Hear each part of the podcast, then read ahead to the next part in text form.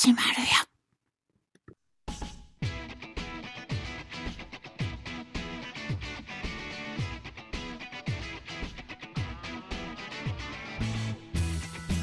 おはようございます。こんにちは。こんばんは。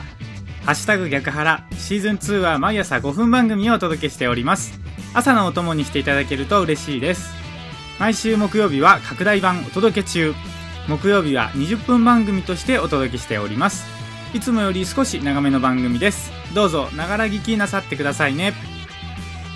この番組は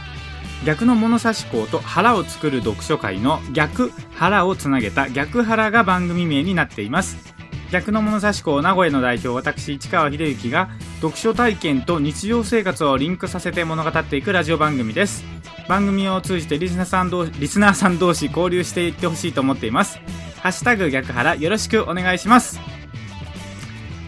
さあ今日も始まりましたけれどもお届けしていきます。まずは今週の1週間。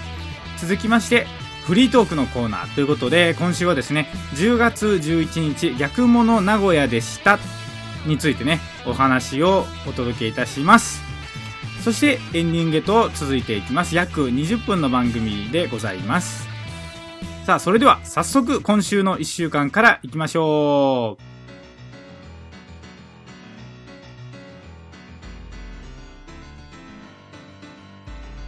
今週の1週間。このコーナーは自分手帳雑学ネタ帳を参照しています。10月16日金曜日ボスの日。10月17日土曜日郡山逆の物差し校10月18日日曜日フラフープ記念日。10月19日月曜日日ソ国交回復の日。10月20日火曜日。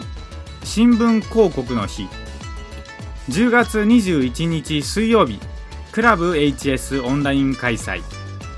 10月22日木曜日。平安遷都の日。即位霊聖殿の儀。から1年。ということでですね今週のピックアップはまあ、この10月22日の即位霊聖殿の儀から1年についてね少しお話ししようと思いますけれどもで平成からね令和に変わりまして即位霊聖殿の儀っていう儀式がね昨年令和元年10月22日に開催されたんですよね。で、まあ、この日は祝日去年のね10月22日は祝日だったですよねもうだいぶなんか昔のようなことのなんか感じがしますよね。もうとにかく今年に入ってからコロナコロナで大変なので、まあ、そんなことばかりが頭の中にありますけれども、実は即位礼正殿の儀、去年10月22日から1年だったんだなということなんですけれども、じゃそもそもなんで10月22日にこの儀式をやろうということになったかと言いますと、先ほど言った通りに10月22日が、まあ、旧暦のね、ことを、まあ、今の新暦に換算するとこの10月22日に平安遷都した日ということだそうでこれに合わせて10月22日を、まあ、即位礼正殿の儀ということにしたというようないきさつがあったと思います。まあちょっと自分僕自身がねこう毎日日記を書いていまして去年の10月22日のこう日記を読み返してみますとねタイトルは即位礼正殿の儀で祝日となったっていうようなことを書いておりまして今日は即位礼正殿の儀で祝日だった。名古屋は晴れだが東京は朝雨。しかし12時からの儀式に合わせてからか晴れて虹も出たらしい。というふうにね記述をしておりますけれども。あそんなことあったななんていうふうなことを改めて思いましたね。そういえば東京はね朝雨の一日だったですけれどもその儀式に合わせて虹が出たなんていうことがねニュースにも出ていましたし、まあ何、なんとなくねこう晴れやかなこう儀式をこう、なんていうんですかね、お祝いムードなのかななんていうことを考えましたけれども、まあ、それから1年、ね、本当に令和の出だしとしては非常に、ね、正直言って厳しい出だしになっていますけれども、まあ、時代の、ね、変化の時ですからね、まあ、こういう流れなのかなというふうに思って今、ね、皆さんある意味ではこう我慢の日々をね過ごしていると思いますけれども、まあ、そんなこんなでですね昨年の10月22日から1年経ったこの10月22日来週の木曜日になりますけれどもが即位礼正殿の儀があってから1年ということで今週のピックアップでお話をしていたださせていただきました。ということで逆物原読の開催案内はこのポッドキャストの番組詳細ページにリンクを貼っておきますのでそちらもご覧ください。続きましてフリー読のコーナーへと行きましょう。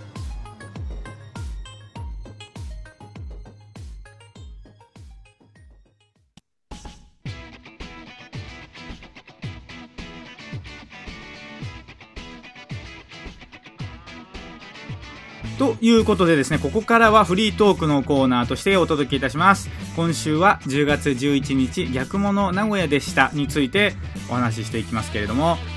今週、今週とかね、この前の日曜日に名古屋でね、逆の物差し校の勉強会を開催いたしました。まあ、なんかこう台風がね、来るとか来ないとかっていう話で、ちょっと大丈夫かななんて思いましたけれども、まあ、蓋を開けてみましたらですね、非常にむしろ暑い 暑い、久しぶりに暑いなと思う日だったですね、日曜日、名古屋は。で、まあ、今回はですね、勉強会、いつもとちょっと違った雰囲気の開催になりました。というのも、いろいろね、参加者がこう集ってくださいまして、いつもはね、本当に毎回ある意味ではちょっと固定したメンバーの中での2、3の入れ替えがあってですね、毎回毎回同じメンバーと集まって勉強会してということなんですが、今回は新しい顔ぶれもいろいろとありまして、まずは、広島から代表のね、まあ、あえて F さんというふうに言っておきますけども、広島から来ていただきましてありがとうございました。広島逆の物差し校っていうのがね、この名古屋の勉強会の前の日の土曜日に開催がありまして、そこでもね、その広島で勉強会をやって、そのままの流れで、翌日11日にも名古屋に来ていただいたということで、本当にね、お足運びありがとうございます。まあいろいろとね、こういう時期なので難しいこともあると思うんですが、時間とね、えー、労力をかけて名古屋まで来ていただきまして、本当にありがたい限りでございます。そして、大阪からもね、初参加の方がいらっしゃいまして、で、この方はですね、この逆の物差し校という勉強会にこの4月にね、入校したばかりの方らしいんですが、勉強会自体は初めてということで、まあ、大阪にお住まいということで言いますと、京都にね、京都の逆の物差し校ありますので、そちらの方が近いといえば近いんですけれども、いろいろなタイミングの中で、名古屋の方にこうお足運びをいただきました。本当にね、初参加なので、えちょっと分かりにくいところもあったかもしれないんですがね、こうやって足運んでいただいて、実際に顔を合わせて、清水店長とね、お話を聞かせていただくっていうのは、非常にありがたい、そういったところにね、来ていただいたのはありがたいなというふうに思います。それからですね、名古屋の勉強会というのは2016年の4月から始まってますから、まあ、4年半が経ったんですがその最初の頃にね最初の頃本当に一番最初の頃に来ていただいてた方が今回4年ぶり4年半もうほぼ4年半ですね。4年半ぶりに参加いただいた方もいらっしゃいましてですね、本当にお久しぶりのご参加ということで、ありがたいなというふうに思います。そして、毎度ご参加の方もね、いらっしゃる中での開催ということで、ちょっといつもとは少し違った雰囲気があったもんですから、自己紹介からね、始めてやっていきましたですね。まあ、とにかくね、本当に暑い台風なんかどこに行ったんだろうっていうぐらいのね、え暑い気候の中での開催でね、盛り上がっていったんですけれども、まずは今までのね、復習も兼ねてですね、正しさのアップデートの話、それから非真面目の話をね、しましたね。で正しさのアップデートをね、8月の勉強会の時にも清水店長おっしゃっていましたけれども、いろいろとね、え、なんかこう規則だったりいろんなものが変わっていったり、こう世の中の空気感みたいなものがね、変わっていきますよね。で、そうなると、その流れに合わせていくことを、まあもう最善というふうにしますとですね、もうなんかほとんど自分で考えなくなっちゃう、こう、ことになりかねないというふうに思うわけなんですよ。いろいろとこう、いろんなね、ものがかこういう雰囲気だからもうなんかそうなるみたいな、こう、なんとなくで合わせていく流れになってきますとですね、本当に自分自身で考えることなくなっていきますから、本当にね、こう、極端な例言いますとこれ奴隷になってしまうんではないかっていうねこうある意味での危機感というのがありますから正しさのアップデートそれから時代のアップデートということで、まあ、これからいろいろとん例えば AI とかがねこう入ってくると思うんですが、うん、自分で物事を考えて自分で決めて行動するというなんかね基本的なことを改めて大切にしたいなというふうに思います。こう何かあった時にねいろいろと何て言うのかな調べてみるっていうことも簡単な時代なんですけれどもあるいはいろいろなね例えばどっかに行く時っていうのも簡単に調べればすぐに公共あの公共交通機関のね便利な乗り継ぎとかいろいろな道路の道もね分かりますけれども、それはそれとして一つの参考資料としてですね、自分で考えて行動していくことは大事なんだ、じゃないのかなというふうに思いました。それから、まあ、生真面目についての話、これはもう本当に逆の物差し校としてはもう一番基本中の基本ですから、生真面目っていう、生真面目に生きていこうということなんですが、要は、真面目でもなくて、不真面目でもなくて、非真面目で我々は生きていこうよということですね。その、真面目になりすぎるとですね、まあ、本当にいろいろと、何て言うのかな、精神的に病んでしまうとか、精神的に少しこうダメージを受けることもどうしてもあると思うんですよね。だからといってじゃあ不真面目にですねこう何でもかんでも反逆的になればいいかというとそういうわけでもなくて暇じめに非真面目に生きていこうよっていうことをそもそもこの逆の物差し校では言っていたんだよねっていうことをも改めてお話ししていただきましたね。で、まあ、今回の主なメインテーマとしてはですね、老僧思想だったり、タオの思想っていうようなものの話がメインになってくるんですが、まあ、これ結局はまあ、非真面目だなというふうに思うんですよね。だから、逆の物差し校っていうのは最初、5、6、まあ、7年前、8年前ぐらいから始めた時からですね、非真面目に生きていくことを目指していこうって言ってましたけども、まあ、いろいろあって、今、この、まあ、令和の時代は陰の時代になるというような話ありましたけれども、こういう時代っていうのは老僧思想だったり、タオの思想っていうのが、やっぱり身についているのが理想だよねっていうような話をしていただきました。まあこれ60周年季節っていうのがあるみたいで、明治、昭和、明治、大正、昭和、平成、令和っていう、今5つの言語をね、過ごしてきていますけれども、と明治は45年ですね。で、大正は15年。で、昭和が64年。平成が30ですね。そして今、令和の時代っていうことになりますとですね、その言語的に言いますと今5番目になりますけれども、実際大正時代っていうのが15年で終わっているっていうのもありましてですね60周年季節と言いますと今ちょうどまた振り出しに戻るみたいなところになってるわけですよなのでそれで言いますと今令和っていうのは陰の時代になるよねっていうような話がありました。でこれはよくよく考えてみますと60周年季節っていうのは十二支とあの実感っていうのはありますけれどもまあそれで言ってもですねまあ、60年で還暦っていうふうに言いますけれどもこれまさにそういう何て言うのかなものに照らし合わせてみても60周年周期説っていうのはあるある程度信頼できるんではないかなというふうに思います。でそれで言うと、ま、陰陽陰陽できて今陰のところにこうなっているという時代なので、まあ、こういった時代はですね老荘思想のような思想が身についていることが理想だっていうことを教えていただきました。まあどんどんざっくばらに言いますとそれどういうことかっていうとまあいっかっていう精神なんですよね。まあ、いろんな意味で、まあ、いっかっていうふうにやっぱりこう考え直すことができるとですね自分自身の精神的面もこう立て直すことができますし、まあ、いろいろなね、えー、ことがやっぱりこれから起きてくると思うし今実際起きてますけれどもそういった精神をねやっぱり持っておかないとですねなかなかこれからの時代生きて生き抜いていくことはちょっと難しいんじゃないかなっていうのを僕自身も思っております。それからですねもう一個あったお話感情言語、知性言語、理性言語、そして英知言語っていうようなお話もありました。まあ、これどういうことかというと、感情言語っていうのは、要はつまり喜怒哀楽なんですよね。えー、まあ、簡単に言えば本当に感情のそのまんまにこう、言語を発生する、発するというか、要はもうこれってちょっと要は幼稚に捉えられがちなので、下に見られがちなんですけれども、実はそこっていうのは根源的なね、ものが隠されて、隠されていうか秘められているっていうようなお話がありました。それから、まあ、もう一段階上がっていくと知性言語っていうのが出てきてこれは知識に基づく言語ですね。科学性だったり常識だったり決まりごとに支配されがちであるというちょっと一面も持っています。まあ科学万能主義というふうに言えば分かりやすいかなと思いますね。それからですね理性言語というのがそこからまたもう一段階上がったところにあるんですがこれはあの自他要は自分とか他人への厳しさっていうのを持っている。まあ、弱者にもね必要とあらば叱責するっていうようなことがありますけれども要はその理性的に振る舞うことも必要、まあ、あるってことで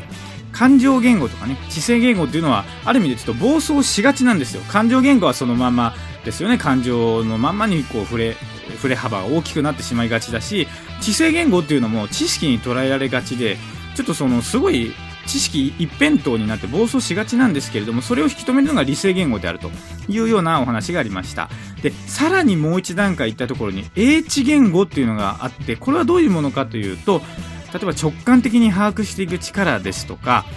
まあ、いわゆる人間性、まあ、これ冷静と言い分け、言い換えてもいいと思うんですが、そういったものだったりとか、自然との触れ合いの中から、こう、なんかこう把握する、分かってくるみたいなね、そういったことかなというふうに思いますけれども、そういうね、感情言語、知性言語、理性言語と、もう一段階、こう、なんか上のところでね、H 言語というものがあって、で、こういったものを、やっぱり我々は身につけて生きていくことが必要だよね、というようなお話がありましたね。で、その一つ本がありまして、タオと宇宙原理という本ね、森上翔陽さんという方の本、今回紹介していただきましたけれども、そこに、えー、じゃあ H 言語どうやって獲得したらいいかっていうのが書いてあったのは、座禅瞑想というふうに書いてありました。まあそういうなんか内なるものに目を向けるとか、まあそういった座禅をするしたり瞑想することで直感力がね、磨かれていくっていうようなことが書いてありましたし、まあこれを逆物的に言いますと、縦糸の、縦糸のね、縦糸の読書をしていくことで直感的にね、把握していくというような考え方なのかなというふうに思いました。だから、まあ、逆物でよく本を師匠にしようっていうふうに言ってますけれども、これは何なのかって言いますと、いろいろとね、こう、脈々と受け継がれてきた本っていうものに関しては、やっぱり直感的にいろいろとこう、導き出されたものがそこに入っているので、それを読書から取り入れていこうよっていうようなことだと思うんですよね。今、こう、話題のね、すごい売れているベストセラーの本とか、そういった本を読むのも、まあ、なんていうかな、一つのエンターテインメントとしてはいいかもしれないんですが、そういったある意味では横糸の読書だけではなく、ちょっとこう難しいかもしれないんですが、その縦糸の読書の中から直感力をこう自分たちで身につけていこうっていうことを、まあ、我々読書の逆の物差し校では一つのね目指すべき姿かなというふうに思って、まあ、僕自身も今捉えて取り組んでいるところであります。でそのタオと宇宙原理という本の中にね一つワンフレーズありましてこれを紹介したいなと思うんですがこういったフレーズありました。何であれ人の存在は単に知識を求めるだけでは解明できないことを人は認識する必要があるというフレーズですね。何であれ人の存在は単に知識を求めるだけでは解明できないことを人は認識する必要があるというフレーズです、まあ、これってねこうなんとなくやっぱり分かるようなところってあると思うんですよね。知識だったりとかですねそのいろんななんて科学的な根拠だけでは言い切れないものってあると思うんですよなんとなくっていうものだったりとかうん、まあ、ある意味では大いなる力が働いてるみたいなことをね、言うかもしれないですけど、まあ、ご縁と言ってもいいかもしれないですね。まあ、そういったものってありますよね。僕自身もすごいそれ感じますし、周りでもね、そういったものを身近に感じる人っていうのはいらっしゃるんじゃないかなと思います。そういったものをね、これからの時代っていうのは、やっぱり大切にしていく必要があるんじゃないかと。その、それをじゃあ、どうしていったらいいのかっていうと、やっぱり直感的にね、こう直感力を磨くということが必要なんじゃないかなというふうに思います。えまあ、老僧思想というものはですね一言で言いますと割り切れないものを飲み込むということだそうです。まあ、本当に今ね世の中生きているといろいろ割り切れないことっていっぱいありますそういったものも飲み込んでそしてまあ一家という精神で乗り越えてさらにまた自分の足をねこう一歩進めていくというところに関しては老僧思想というのはこれからの時代まさに必要になってくるだろうなというふうに思います。でもう一つね最後最後じゃなかったですけども途中で僕自身が非常に惹かれたところのお話がありました。それは何かと言いますと E イコール MC2 乗というお話です。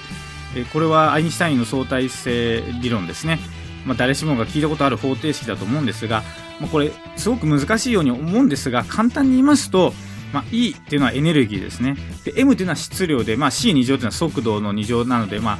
ちょっとそこは省いておいて、要は、E イコール M というふうに考えますとですね、E はエネルギーです。M は質量です。ですから質量があるものというものはエネルギーなんだということなんですよ。つまり、簡単にもっと言うと、人間というものはエネルギー体であるということなんです。ですから僕もそうだし、聞いていただいている皆さんもそうだし、みんなエネルギー体であるっていうことなんです。そのことを改めて思い出して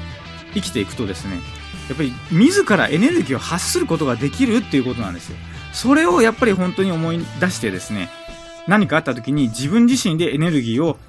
ガッと出してね、いろんなことに向き合って生きていくっていうことがこれからの時代本当に必要になってくると思いますから、エネルギーをね、外に求めるのではなくて自分自身の中にそのそもそも備わっているんだってことを改めて感じて、そしてそのエネルギーを自分からバッとね、発して、これからの時代をね、生きていきたいなというふうに思いました。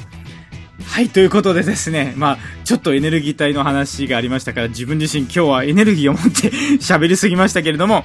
本当にね、えー、今回も非常に貴重な機会、勉強会を開催することができまして、清水店長には東京から来ていただきまして、本当にありがとうございました。ご参加の皆様もありがとうございました。いろいろな理由があって参加できない方がいるっていうことも承知しながら、今回も会を持つことができた、できたことに関しては本当に感謝だなというふうに思います。はい、ということで、フリートークのコーナー、ここら辺で締めまして、続きましてエンディングへと続いていきます。もうしばらく続きますので、お付き合いください。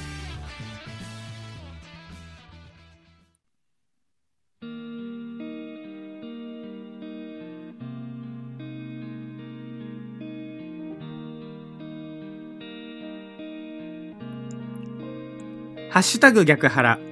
エンディングの時間がやってまいりました。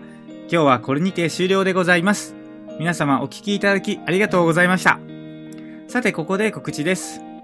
次回の逆物名古屋なんですけれども、今度次回はですね、読書のすすめの小川さんが来てくれます。日程が11月29日日曜日に決まりました。そして場所も決まりまして、今回はですね、のり竹ではなくて、名古屋国鉄会館という建物の竹という部屋を用意しておりますので、その11月29日日曜日は2時半から4時半、読書のすすめ小川さん来ていただきまして、逆の物差し校名古屋開催いたします。場所が名古屋国鉄会館の竹という部屋でございます。参加したいという方いらっしゃいましたら、番組詳細ページにある投稿フォームからのご連絡お待ちしております。お会いできる機会を楽しみにしております。また、番組に対するご意見ご感想を募集しております。投稿フォームからいつでも送ってくださいね。